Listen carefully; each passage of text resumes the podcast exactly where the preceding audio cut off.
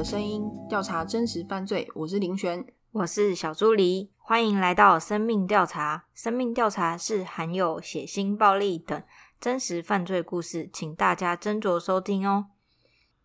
今天来说日本宫崎勤事件。这个事件发生在一九八八年，在当时可以说是引发了整个日本社会，甚至是世界上对于御宅族的观感不佳，甚至到达了偏见、污名化的程度。而且因为这一起事件呢，某部分人认为御宅族就是罪犯的来源。那今天要讲的连续杀人魔，就是当时在日本被视为御宅族的男杀人魔。后面我们会再讲述他是怎样的人。现在我们请小助理试着说说看，从以前到现在，你所认知的御宅族是什么样的群体呢？我不知道御宅族是什么哎，御宅族是待在家不出门那种吗？嗯，那应该就是那种阿宅吧。其实历经时代的演练啊，我们现今对于御宅族也不再也不再只有贬义的看法。那我讲几个。呃，普遍大众对于御宅族认识的几个特点哦，他们喜欢动漫啊、游戏啊，甚至他们会全力投入在一个领域里面，但是可能会有一点点逃避现实的生活感。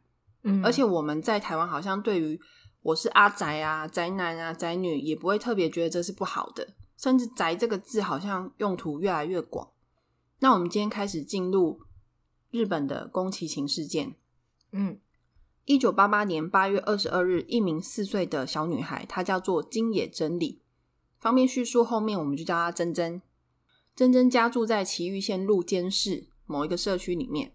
当时珍珍跟妈妈说，她要去那个楼下社区找小朋友玩。嗯，那边有公园这样子。那珍珍是非常聪明的小朋友。珍珍妈想说，哎呀，就在自己家社区楼下公园玩，应该是很安全的，而且那边有一个小游泳池。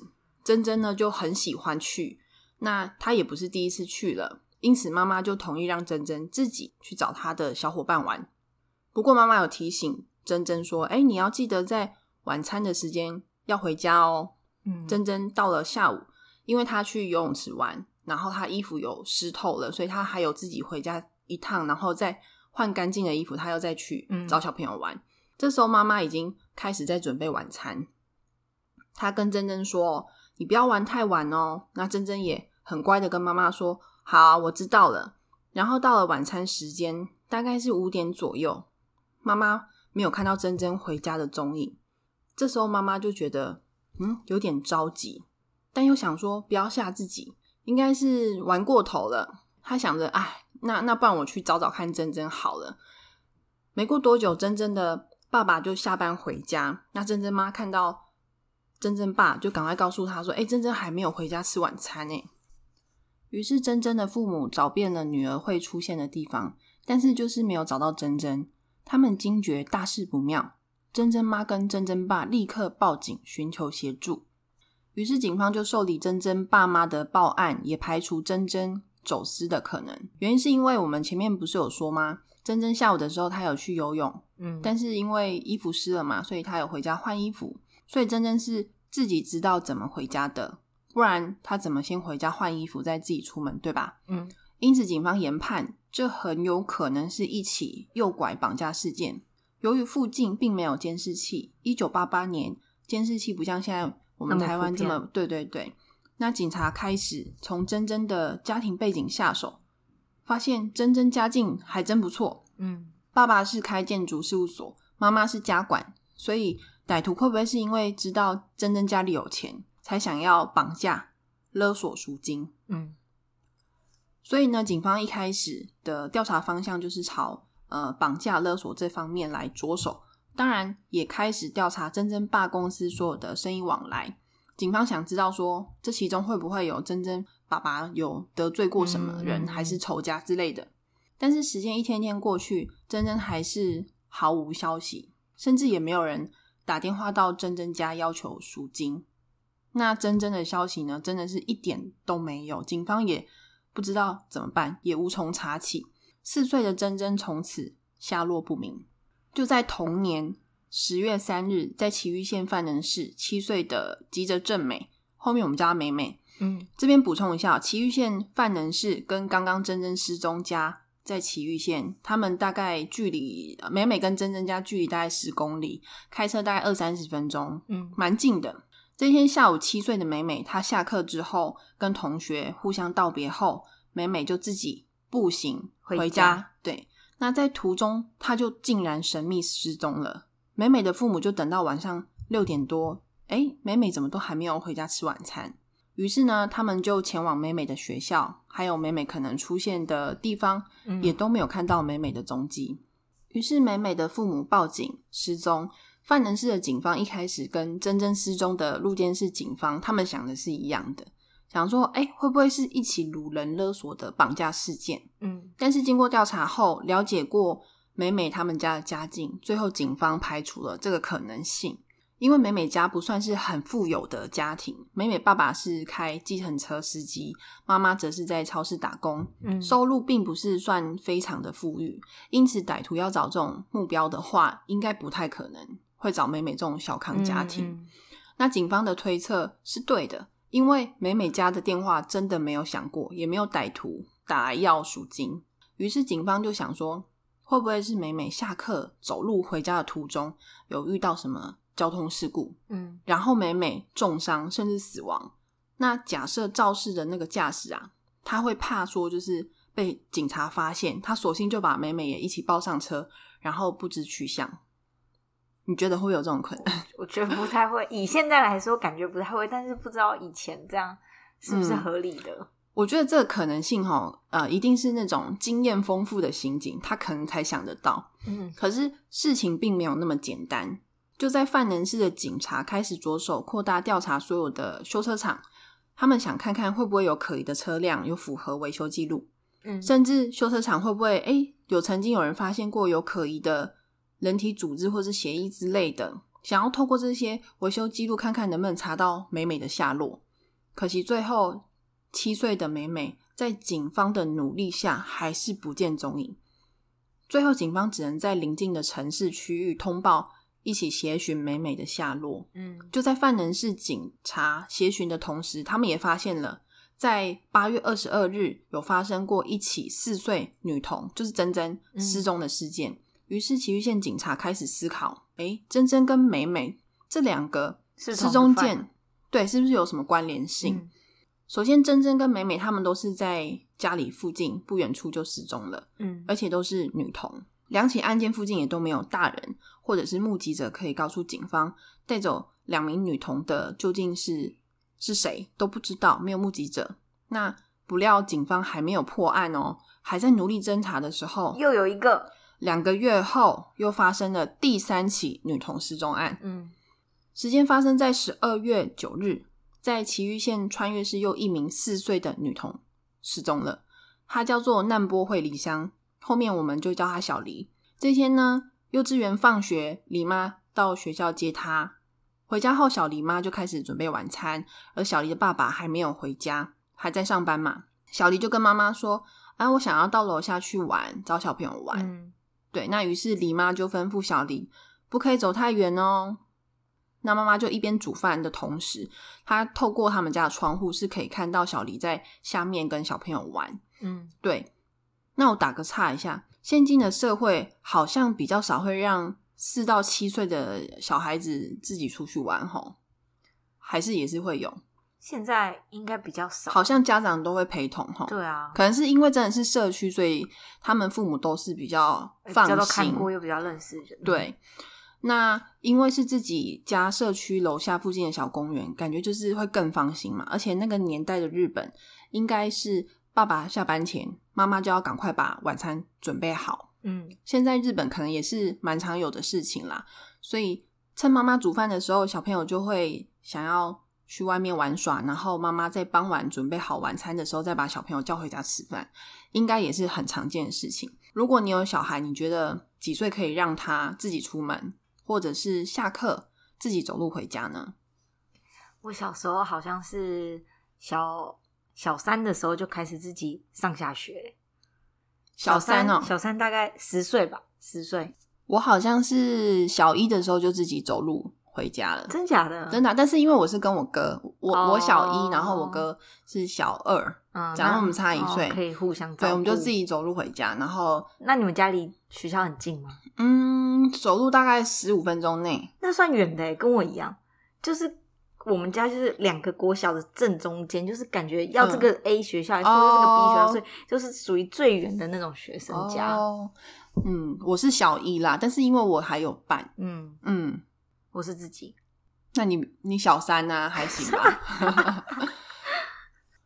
这个问题感觉也是很多父母头痛的地方哈，尤其在一些国家啊，儿童性犯罪的比例可能稍微高一点。像是美国好了，他们好像有一些州的规定不太一样，好像有的是规定十岁以上才能让小朋友自己出门，那有一些州可能是十四岁嗯以上才可以独自出门。嗯那甚至有一些国家比较严格，像是之前有一则那个加拿大的新闻啊，有一个爸爸他想要训练他的小孩自己搭车、搭公车上下学这样子。嗯可是这个爸爸的小孩年纪分别是七到十一岁都有的样子。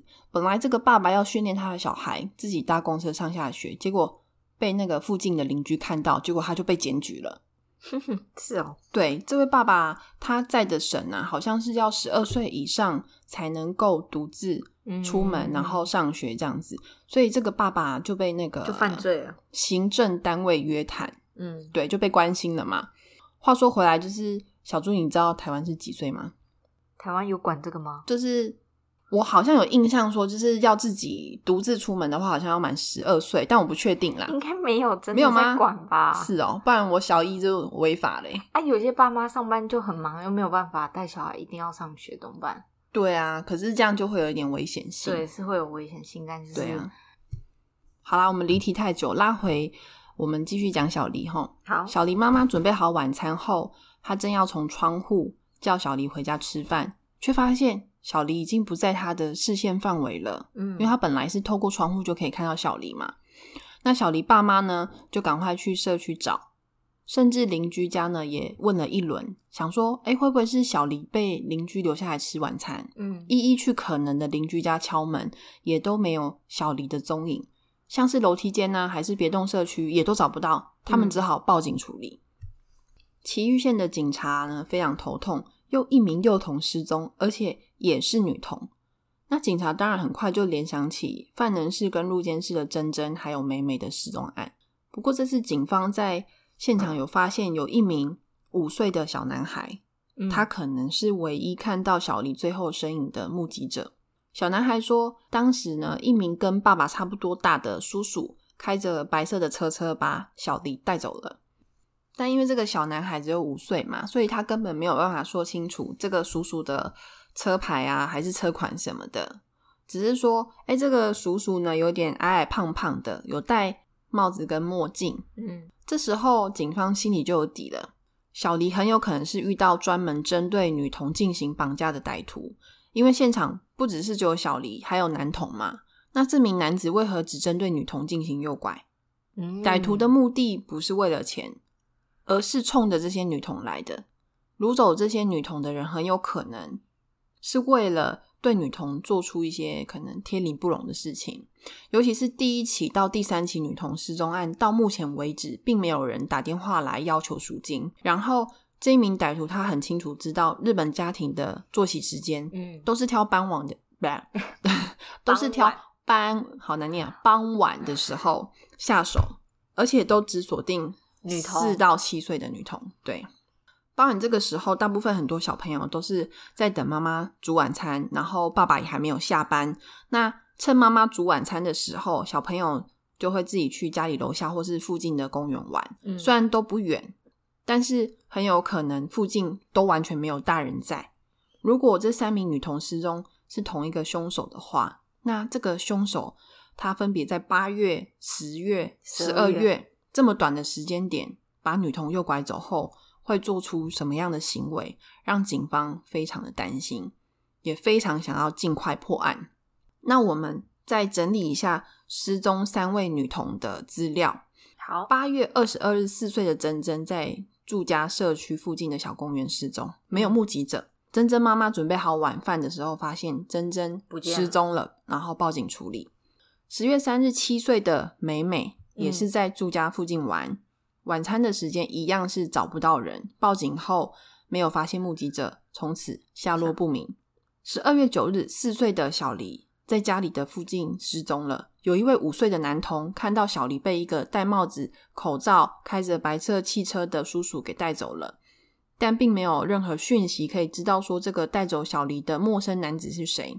这三起大家应该也都知道，会一起讲，肯定就是有关联性。嗯这个带着小孩的歹徒并没有要求任何赎金，被拐走的女童是呃小学一年级以下的年龄。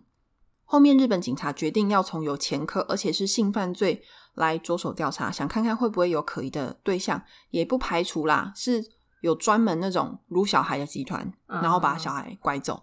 同时，日本警方也呼吁民众要顾好自己的幼童，尽量不要让孩子单独出门。上下学如果可以的话，大人最好也去接送，这样会比较安全。这三起案件虽然在埼玉县发生，但也没有办法排除诱拐女童的歹徒他会跨到别区去作案。要大家一定要提高警觉。这三起案件在日本当时新闻啊媒体上面可以说是整个炸开了，人人都在关注这三名女童的下落。就在小黎失踪的第六天，嗯，在其玉县的山区发现小黎全裸的尸体，啊死因是被人勒毙致死，有被性侵的迹痕迹。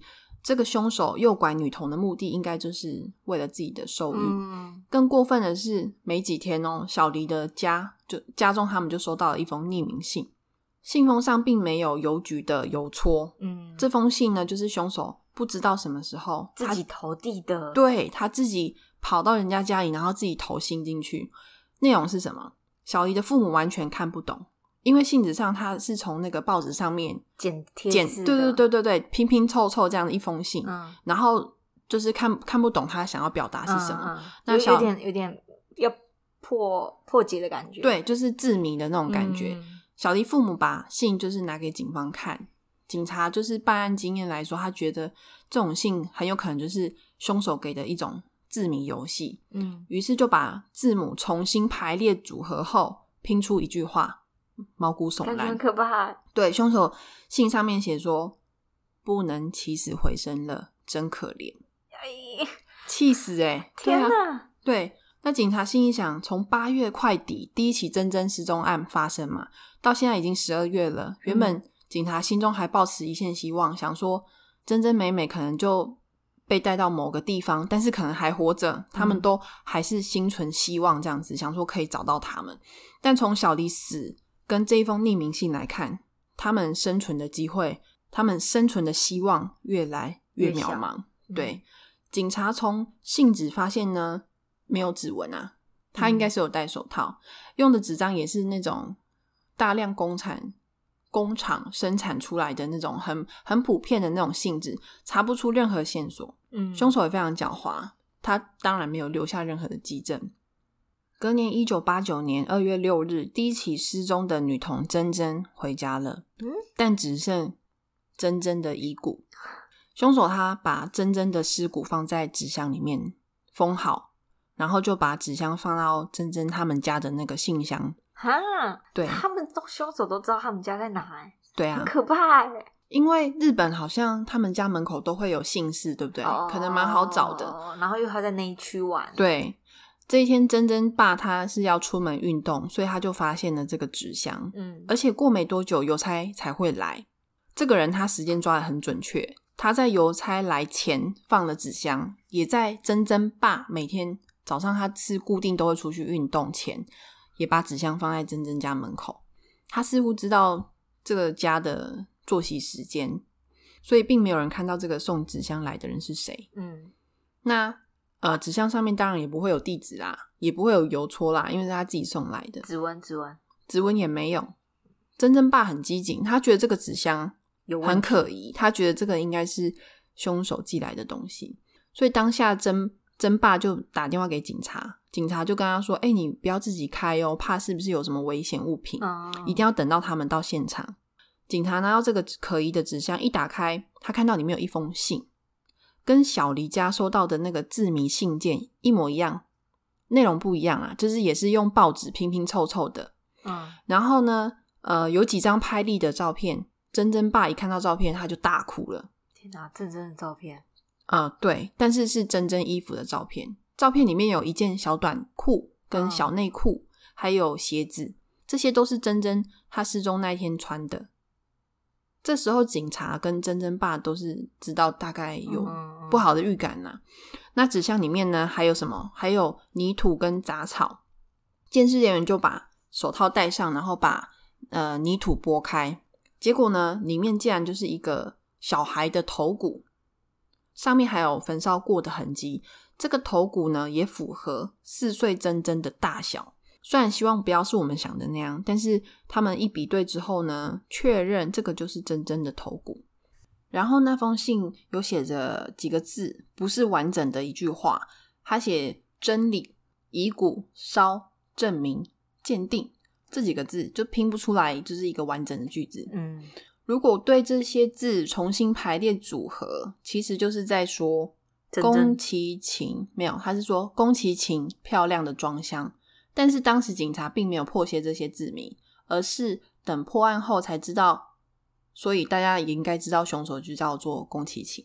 你听得懂吗？听不懂。就是在原本上面是写，他就是写很多字谜，嗯然后警察那时候没有办法破解这些字谜，但是他其实真正字谜的意思，等到凶手被逮捕之后，才才道知道说哦，原来这封信其实他已经破，已经有透露了。他他就是透露他凶手，他他就是写说宫崎勤完美的装箱，嗯对他就是意思就是说我宫崎勤啊，嗯，把这些就是遗骨完美的装箱，然后送还去回去给他们家人，嗯大概是这个意思啊。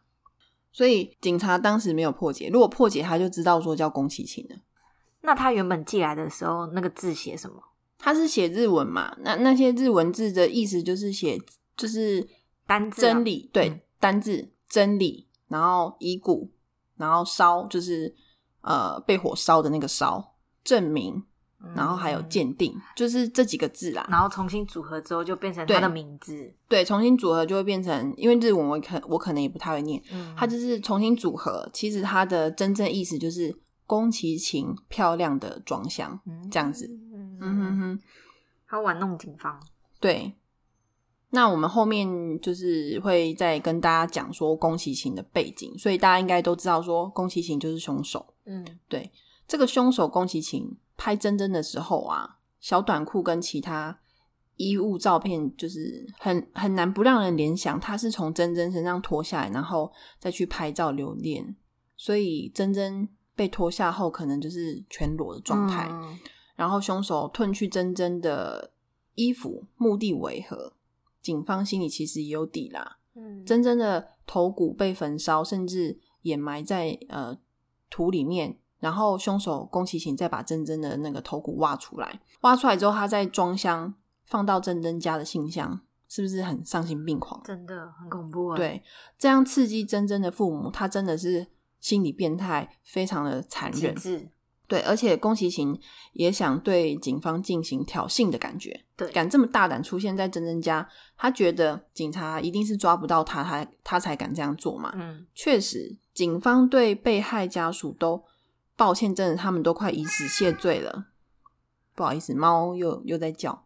那迟迟抓不到凶手，还被宫崎勤这样挑衅，真的是会被会气死。不只是这样，后面有一位自称哦叫做金田勇子的女人，她写了一封信到日本的朝日新闻。她说：“我叫金田勇子，可能是因为我是女人的关系，当时诱拐珍珍的时候，因为我是女性的身份，让珍珍更相信、更轻易的跟着我走了。其实他这一封信哦，就是想要炫耀他是怎么轻易的把珍珍拐走，嗯并且杀害真真。这一封匿名信想要透过朝日新闻让他的信件让呃让他得以见报。不过朝日新闻他并没有在报纸上面刊登金田勇子的信，嗯而是直接转交给警察。当然，警察也不是省油的灯啊，然后可能会相信说犯人就是真的叫金田勇子，而且还是个女的？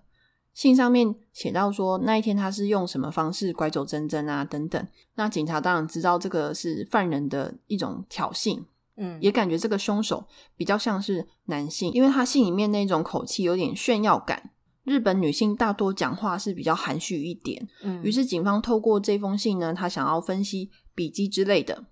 那这次的信跟之前比较不一样，它是手写信，嗯，不是用那种报纸啊不是剪贴方式，嗯，对，而且警察有注意到说，信上的字迹并不是很很工整，甚至可以说是有一点歪七扭八的。我故意用左手写，对，哎、你很聪明哎。哎呦，他透过笔画鉴定啊，可以知道说写信的人就是用左手写字的，嗯所以这个假名吼金田勇子，他就是故意用左手写信，想要误导警方办案。嗯这个金田勇子不用我说，大家应该也猜得到，他就是我们前面讲到的连续杀人魔宫崎勤。嗯他可以说是非常的狡猾，也具有一定的反侦查能力。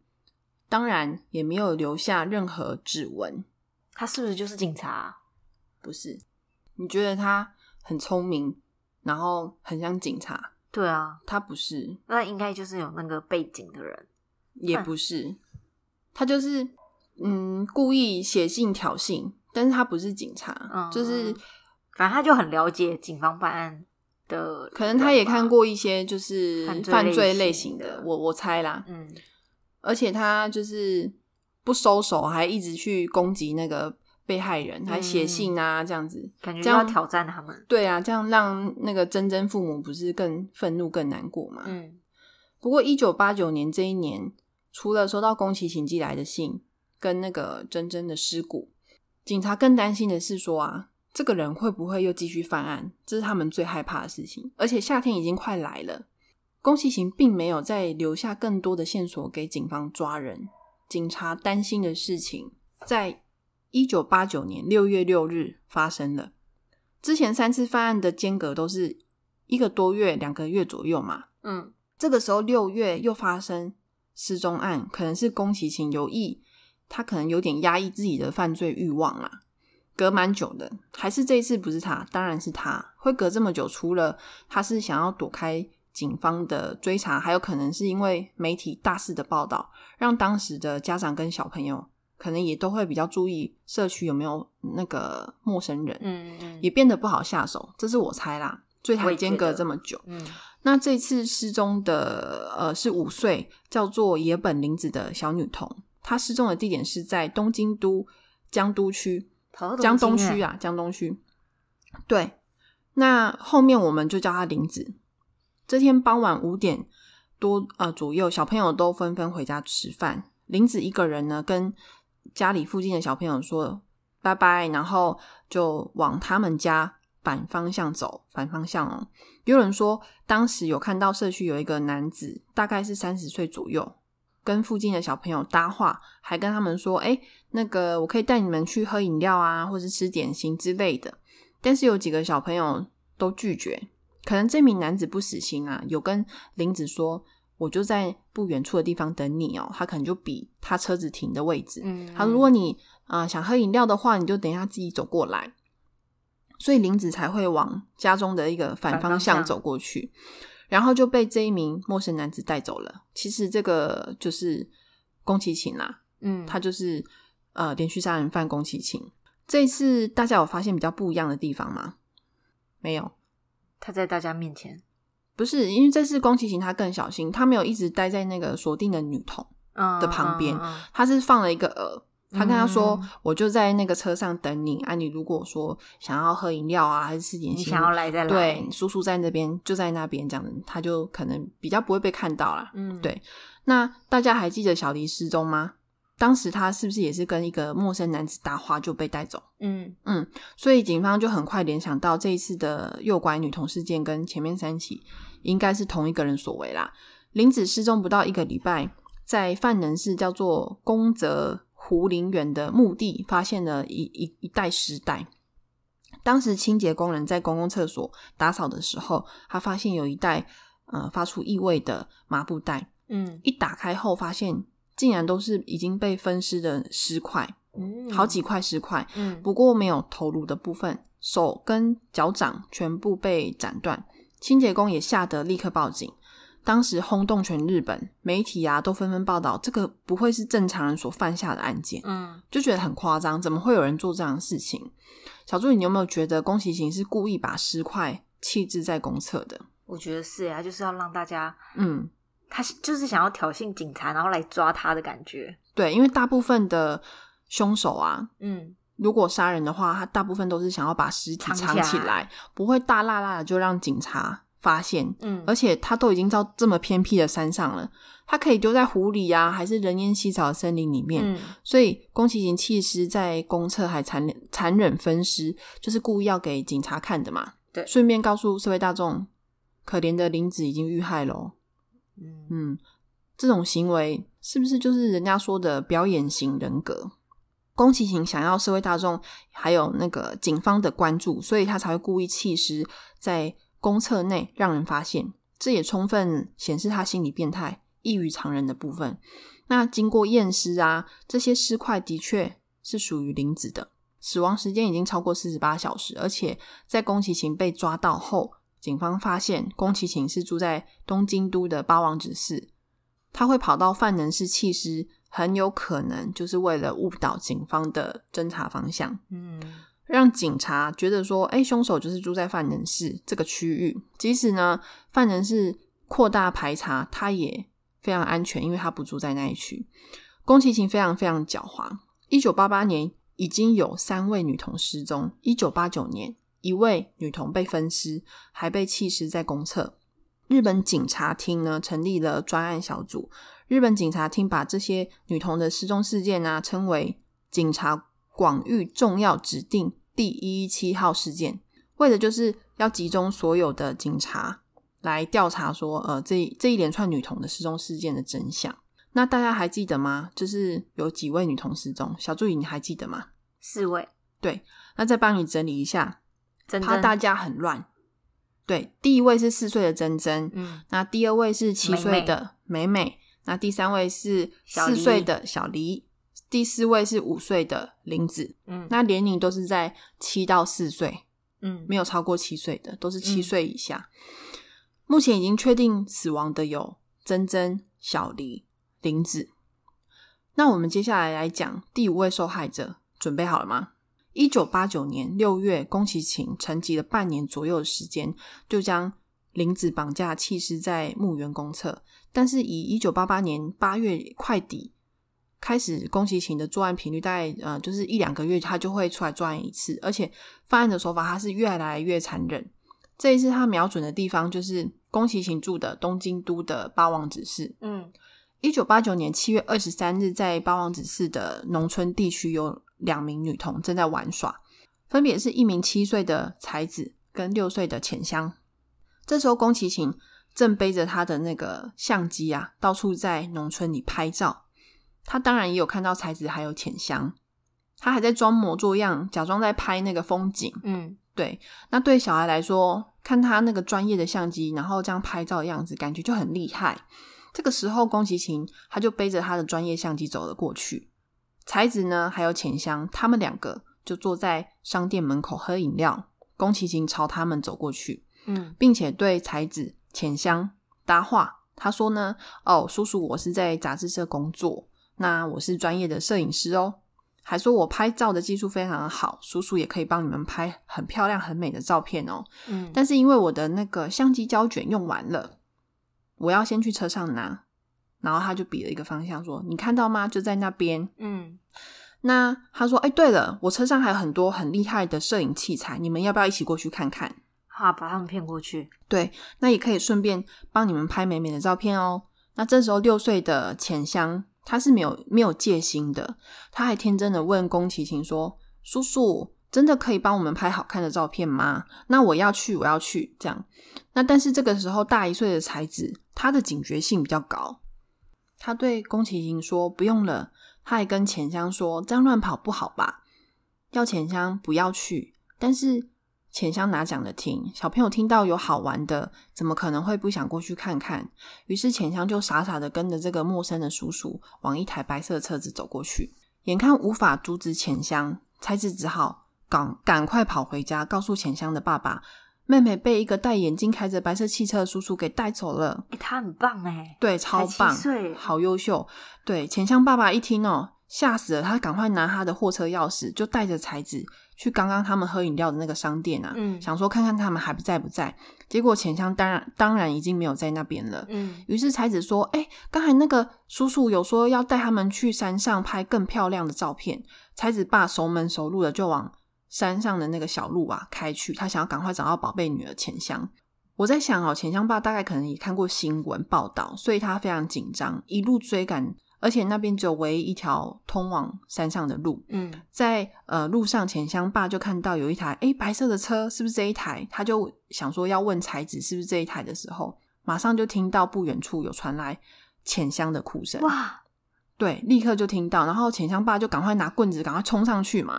结果他看到那个神社前面有一个男子背对自己，一直在拍照。然后他看被拍照的那个就是他的女儿浅香，嗯而且浅香身上的衣服全部被宫崎勤脱下。天哪，对他一边哭一边站在神社前面，被变态的宫崎勤猛拍裸照。钱钱香爸一看到，当然马上受不了啊，马上拿棍子冲过去，然后质问宫崎勤说：“你怎么可以这样子拍一个就是没有穿衣服，然后这么小的呃小女生这样子？”然后他就跟他讲说：“你这样是犯罪哦。”嗯然后宫崎勤一听到就是浅香爸已经过来了，然后他就赶快跪下跟他说：“哎，你可不可以放我一马？我只是因为为了艺术这样子。他爸好帅哦，”对，然后但是其实啊，呃，我觉得里面那个才子真的很聪明。嗯，如果他就是跟着去的话，可能不堪设想，嗯没有人回去通报大人，他们两个很有可能就这样子失踪了。嗯但是你想想看，一个爸爸要带着两个六到七岁的女童，还要制服一个连续杀人魔，感觉就不太妙。如果这时候宫崎勤整个疯起来的话，我觉得这个爸爸还要保护两个小孩，我觉得不一定可以制服宫崎勤，嗯，嗯不一定能够顺利制服他啦。这时候宫崎勤不断的道歉，一直跟钱香爸说：“我可以赔偿，看你要我赔偿多少，我都可以。拜拜托你不要报警，放过我。”然后钱江爸说：“那你先把相机交出来，我要把我女儿的照片全部都删掉。”嗯宫崎勤就说啦：“你要我赔偿多少我都可以，但是相机我真的不能给你。你们知道为什么吗？因为里面有很多照片，对，因为里面可能真的有他偷拍的一些照片，或者是之前被害女童有关的。嗯嗯对，那正当浅香爸跟宫崎勤啊两个都僵持不下，一个说要赔偿，一个说要相机。这个时候，山下有邻居知道浅香被陌生的男子带走了。浅香爸开车上山的同时，邻居看到就赶快报警。所以呢，有两个警察也同时到达那个浅香被拍裸照的那个山坡上面。我觉得这边非常惊险，因为你看哦，如果没有邻居的报警，浅香爸爸说不定会为了这这两个小朋友的安全，就这样把他放走，或者是浅香爸最后决定要把宫崎勤扭送到警察局，但是私下没有人帮忙，只有他自己。我觉得说不定宫崎勤会反抗到底，也会有危险。，对，说不定他还会抓着那个浅香他们，就是威胁浅香爸说，就是你敢过来，我可能就是要伤害他们之类的。还好浅香爸邻居也够机警，警察及时赶到现场，并且顺利的把诱拐浅香的宫崎勤扭送到警察局。宫崎勤家是住在呃京都的八王子是，他的家族是当地有名的望族。这个时候的八王子是警察其实他们也很忙，他们忙什么？忙着调查那些有过性犯罪前科的人士。因为前面有提到过，呃，失踪这些失踪案件让日本的警察厅列为广域重要指定第一一七号事件。广域就是大范围的搜索嗯所有可能涉案的人员，并在七月二十三日浅香被宫崎勤诱拐，并且强拍裸照被逮捕之后，这个叫宫崎勤的男子正式进入了警方的眼中，嗯并展开深入调查。那我们一起来了解宫崎勤这个人的家庭背景。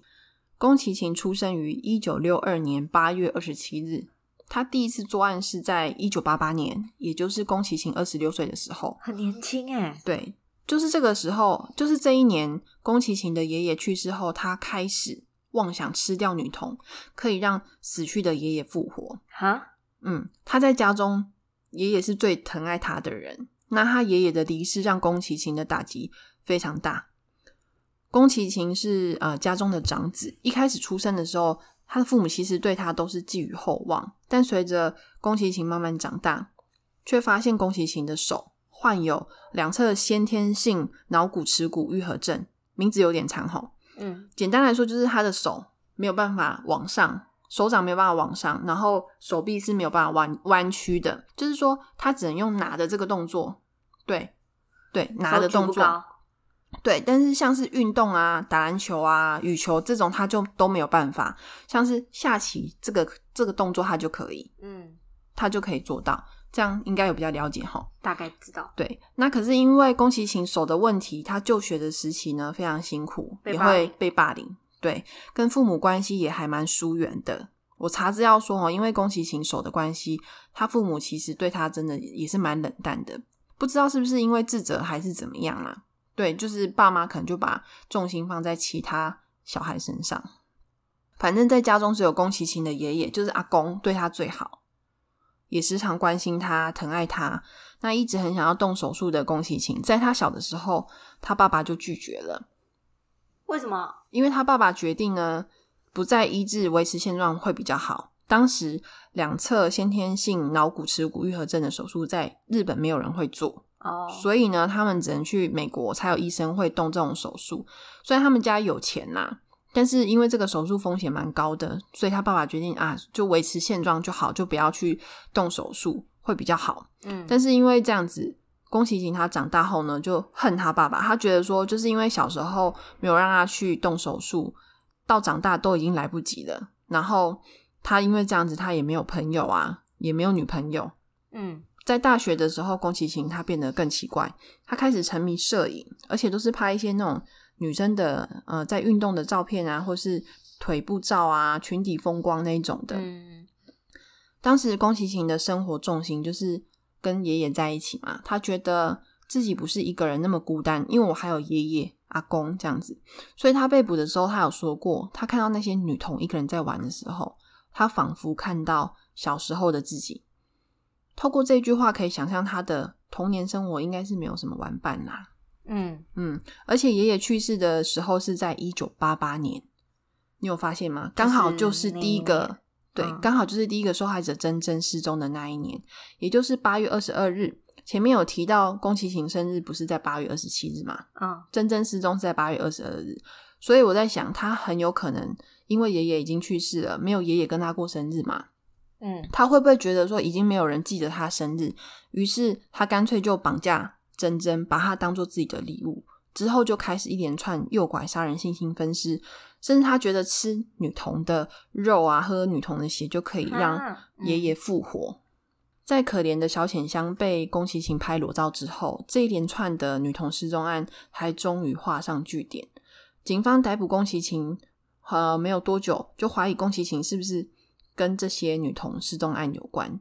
因为根据目击者的特征啊，宫崎勤也是蛮符合的。而且宫崎勤他不是开着一台白色的汽车嘛，嗯前面有提到小黎失踪，不是有一个小男孩，他也有讲到，就是载走小黎的也是开白色汽车的叔叔。但是当然不能因为他开白色汽车就说他是凶手嘛，所以警察就决定趁宫崎勤还被拘留的这个时间，赶快去他们家，去宫崎勤家哦搜索一番。一进到宫崎勤的房间，几乎就是只剩下那个床的一个空间而已，因为他呃不不是说他们家很小，他们家很大。刚才有提到过，他们家其实蛮富裕的，嗯但是而且而且听说他们家的祖先还是什么武士出身，就是名门望族啦。嗯嗯对，但是因为他房间都全部摆满了那个录影带，所以空间真的超小，只剩下一个床的位置。但是呃，听说他的父母啊，就是也跟宫崎勤很少有交流，可能只满足他那个金钱方面吧，所以也不知道他房间可能摆什么。我猜啦，就没有太大管他。，对，就是不太管他。宫崎勤房间摆满了各式各样的录影带，以前是录影带的年代，你有经历过吗？不不太诶，对我们好像没有经历到过，嗯，好像只有小时候有印象，一点点就是。要卷能看到别人大人在卷那个机器。对，而且那一一袋不是说小小的，还蛮大的，嗯它摆满了整个房间。小时候好像就看看那个 VCD，哎 VCD DVD 是 DVD 是先 VCD 再 DVD 哦，是哦，我都忘记了好了。像是这样。时代的眼泪。反正他的房间录影带多到都快没有走的地方了，还有一些书籍啊，也是摆满了房间。警察一看宫崎勤的房间，他们马上就觉得不太对劲，立刻全面封锁，试图在他的房间找到一些蛛丝马迹，还想问看看宫崎勤的父母，他平常有没有一些比较呃反常的行为。所以警方就知道说啊，宫崎勤小时候长大啊，就是我们刚才说的不善交际，几乎跟父母没有什么交流，都是待在自己的房间，整天整天的看他的录影带。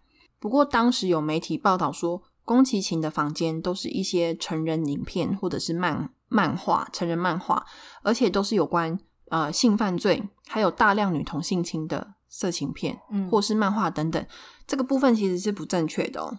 但当时很多民众都觉得他的房间就是成人漫画或者是或者是那种影片，所以才会让宫崎勤演化成那个连续诱拐女童的杀人魔。他们觉得这些东西就是造成他是杀人魔的一个原因啦，以至于当时社会啊对那个御宅族有各式各样偏见。当时报道也会以萝莉控、恋童来报道呃宫崎勤这个人，所以他哈、害惨了御宅族。那个时候，日本社会把御宅族跟犯罪画上等号，可以说是非常严重的偏见。小助理，你知道什么是萝莉控吗？萝莉控、就是、不知道，你知道？喜欢小女小女孩吗？就是有人认为这个萝莉控啊，跟恋童是有一种模糊地带，嗯但不是每个人都这样认为啦。嗯就是呃，因为萝莉控是指比较呃喜欢比较娇小，看起来像是未成年的女生，然后会有出动漫啊或者是漫画之类的。嗯，但是再深入一点，我就没有再研究下去啊。不过因为宫崎勤事件的关系，有修法，好像有类似分级制度吧。呃，还有不得以儿童进行成人影片主角制作，当时好像有定定一些就是法规。然后动漫啊、漫画啊、电子游戏啊，就是被合称为 A C G。宫崎勤事件也让那个 A C G 的产业遭受到毁灭性的打击，直到一九九五年才开始恢复。我打个岔哈，以前我们小时候好像有呃电视或是卡通，我记得以前好像没有分级，在我很小的时候，你还有印象吗？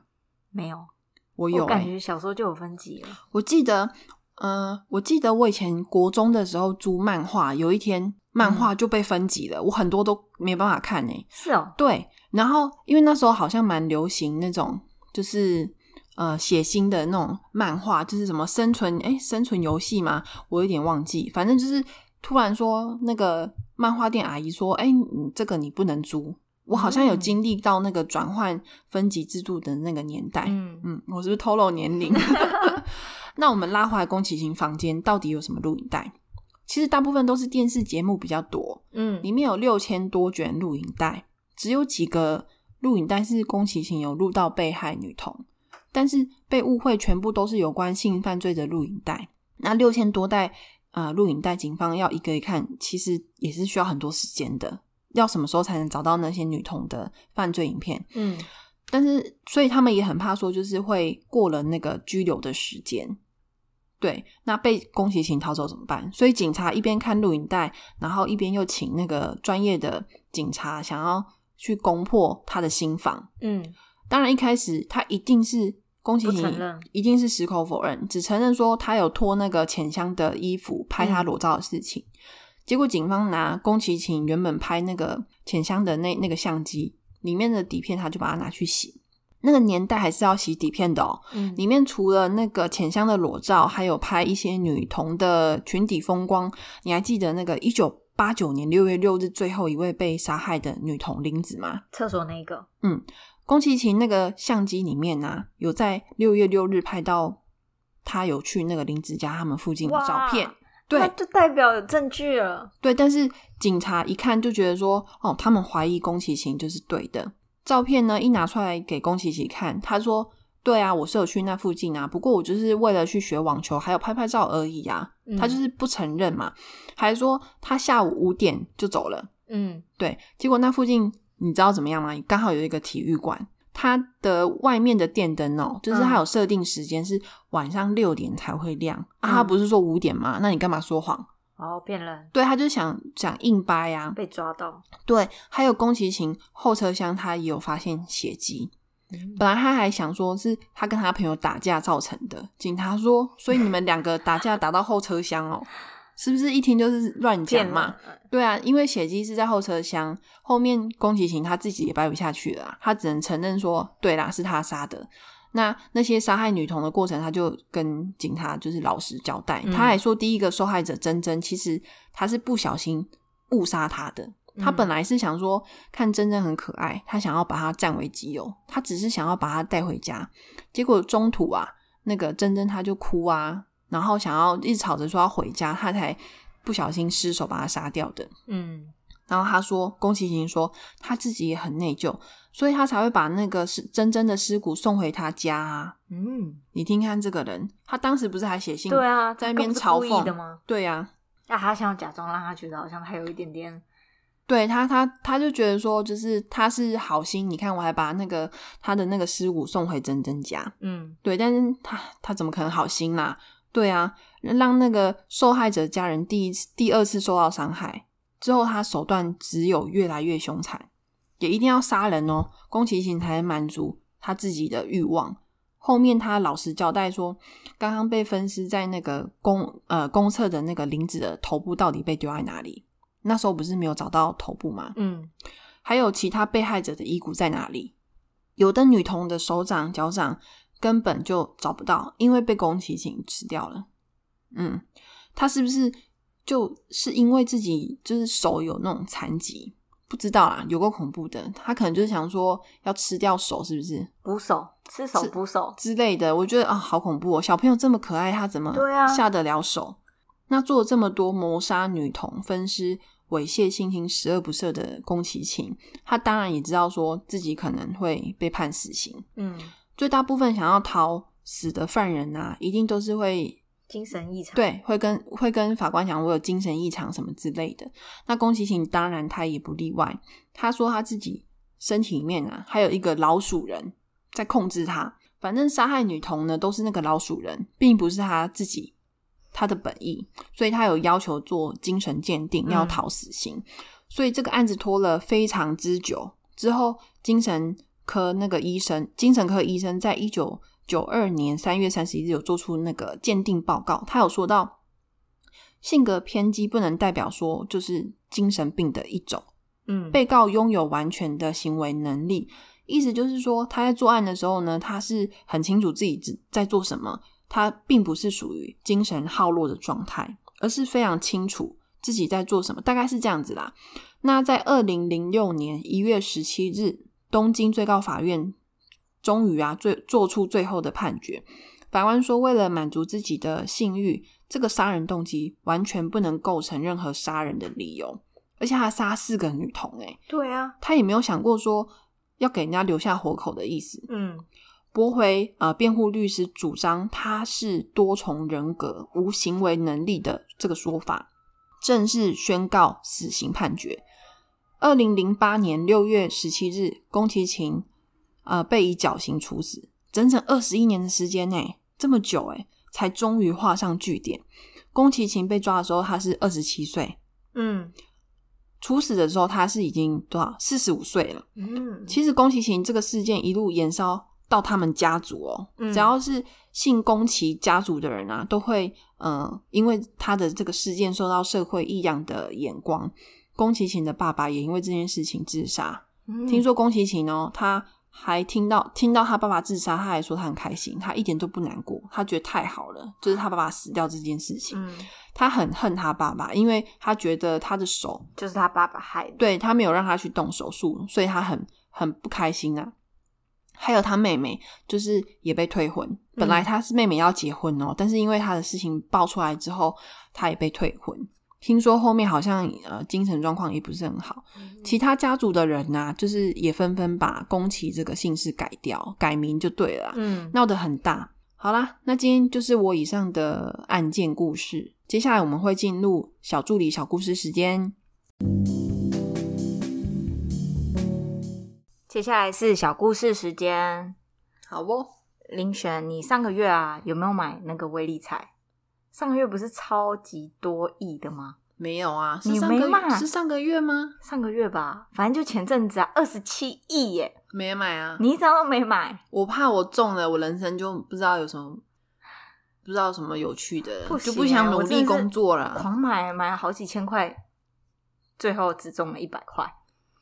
你买几千？你一个人自己没有就累积啊，因为它二十七亿是好多期累积起来，然后就可能到十哦亿以后我就那一期买，然后再可能又没中，然后再十二期十二亿，然后买买买买定买点在这里，这样子，所以我就累积也花了好几千，然后最后只中最后在。二十七亿的那一天，嗯，自己不是不是二十七亿那一天中了一百块，那一期我只中了一百块，好几千是你自己出还是合就是资？陆陆续续加起来、啊，哦，陆陆续续加起来，对啊，也没有到好几千，大概只有一两千上下而已，没有到很多，嗯就一次买个两三百、两三百这样子没有。那一天，我好像记得下班的时候，然后就有同事，他们就是说，因为他们还没下班，就有同事跟我讲说，要不要揪哎、团你可不可以？你可不可以？我说怎么了？他说你你有没有要买威力彩？我想说怎么了？他说不知道多少上看几亿了。那时候他就问我说可不可以去帮他买？嗯我说你不会中好吗？我要回家。你很坏哎、人家搞不好想要叫你帮他买，没有，他就是要我帮他买，但是我不想帮他买你。好我就是坏我就就是断了他财路，也断了你财路。对，哎、我们好好像声音太大。好，那我今天嗯就是要分享，就是我在新闻看到一篇文章，他说有一个女女网友，她就跟上这一波风潮，也去嗯买了威力彩。嗯然后他买完之后，呃嗯，她不会对啊，因为平常没在买，他就传给他的店长，嗯就他说：“哎、你帮我看一下我这样有没有中奖。”然后店长就会说：“哎、你有中哎、真假对，的？然后他就很开心，他就跟店长说：“店长，我要离职了。” 他就因为他觉得他中，他真的有中吗？他中了，他就他就跟店长说离职了。然后结果你知道店长回他什么吗？嗯，回他什么？店长回答说：“你只中了两百块而已，你这样就要离职？好啊，我接受，我再请新的人，拜拜。”所以店长是想要他离职，还是开玩笑？没有，他就只是说中了，但是他没有说中中多少。少？然后可能那个女网友觉得说她中了就是中了，中他们不知道有分，可能不知道有分很多阶，不嗯知道可能哼。送了中了三号多少钱，中了两号多少钱，他就以为他中了最大奖，不好笑，这个不好笑，你真的觉得不好笑很，难搞哎、我觉得这不好笑，我那时候看到的时候就，这真的太奇葩了应该是？开玩笑的啦，然后他就这么笨，应该是也是开玩笑，但我当下看到就我觉得哇，这脸太可爱了嘛，他就就直接店，他就求饶说不要啦，店长，我要继续上班。我以为我中了一千万，他一千万，一千万就不上班了，一千万不够吧？可能很天真嘛。哦，好啦好啦，没了。对啊，没了，这有缓和一点情绪吧？有，那那我们讲一下那个昨哎、前天哦，我们发生一件好笑的对话，什么？就是呃，我先给我们这个朋友一个代号好了，叫叫 R 好了。这个阿南呢，就是他就是最近不知道怎么样，他就是风格就是突然一百八十度大转变，他突然就是留了那个小胡胡子，对，就是大家知道吗？小胡子就是留下巴，巴对，只留下巴哦，然后嗯一点点的胡子，但不止一点点，但它不是那种留那种短短的，就是留那种一公分以内，希望有点刺刺，它是要留长度的那种，但是又没有到很长，可能大概三公分吗？还是反正就是他下巴那个范围就是布满了胡子，对，但是他没有鬓角，那那边都没有，就是不是络腮胡一整圈的那一种，就是只有下巴部位。然后呢，因为我跟小助理最近就是在呃一直在看那个除毛，就是镭射啊，然后什么什么什么的，就是最近我们就是蛮疯的话题就是这个，我那天就看到那个阿同事他的照片，然后我就觉得怎么看就觉得好奇怪，好奇怪，我就传给林璇，我就截图他的照片给林璇，我说我就说林璇你懂吗？你懂这个吗？然后我就说你看得懂他的胡子吗？我真的不懂哎、是我的问题吗？然后 林林璇就说我也不懂，你自己说。对我说我也不懂。然后我说，可是设备组懂，设备组说，哎，阿南最近好像越来越走那种艺术风，就是艺呃艺术家风哦，是不是？然后，但是因为我们都是在赖上面做对话，所以都是用打字。然后小助理就他就说了一个，就是因为我们最近不是在封除毛嘛，然后他就讲说，我我就觉得，我就看到那个照片，我就说，嗯，刚刚乍看好像私密处哦。他说那一撮的那个形状很像私密处的，因为他刚好又在下巴线嘛，下巴线条，然后又。下巴而有，因为平常男生不是都是留整片吗？可能会比较有那个有鬓角那里开始，嗯，但是就一撮一小撮，然后我就说，好，是不是有点像私密处啊？然后林璇就说，真的哎，我的妈妈是那个大家听得懂吗？口部的那个妈。林璇说，我的妈，真的吗？我的妈，我就说，哈，你的。我可能要问一下上辈子，我的私密处是不是这样子的形状？不是，我是说我的妈呀，那个妈，结果我打错字，我打成口部的那个妈，疑问句的那个妈。那天我直接在办公室，真的笑喷饭，我真的快笑死了，大概有十分钟无法好好专心下来上班，太好笑了。大家有听懂吗？应该有听懂吧。会不会大家觉得不好笑？完蛋！会不会我们讲的太不好笑？我们太不会讲故事了。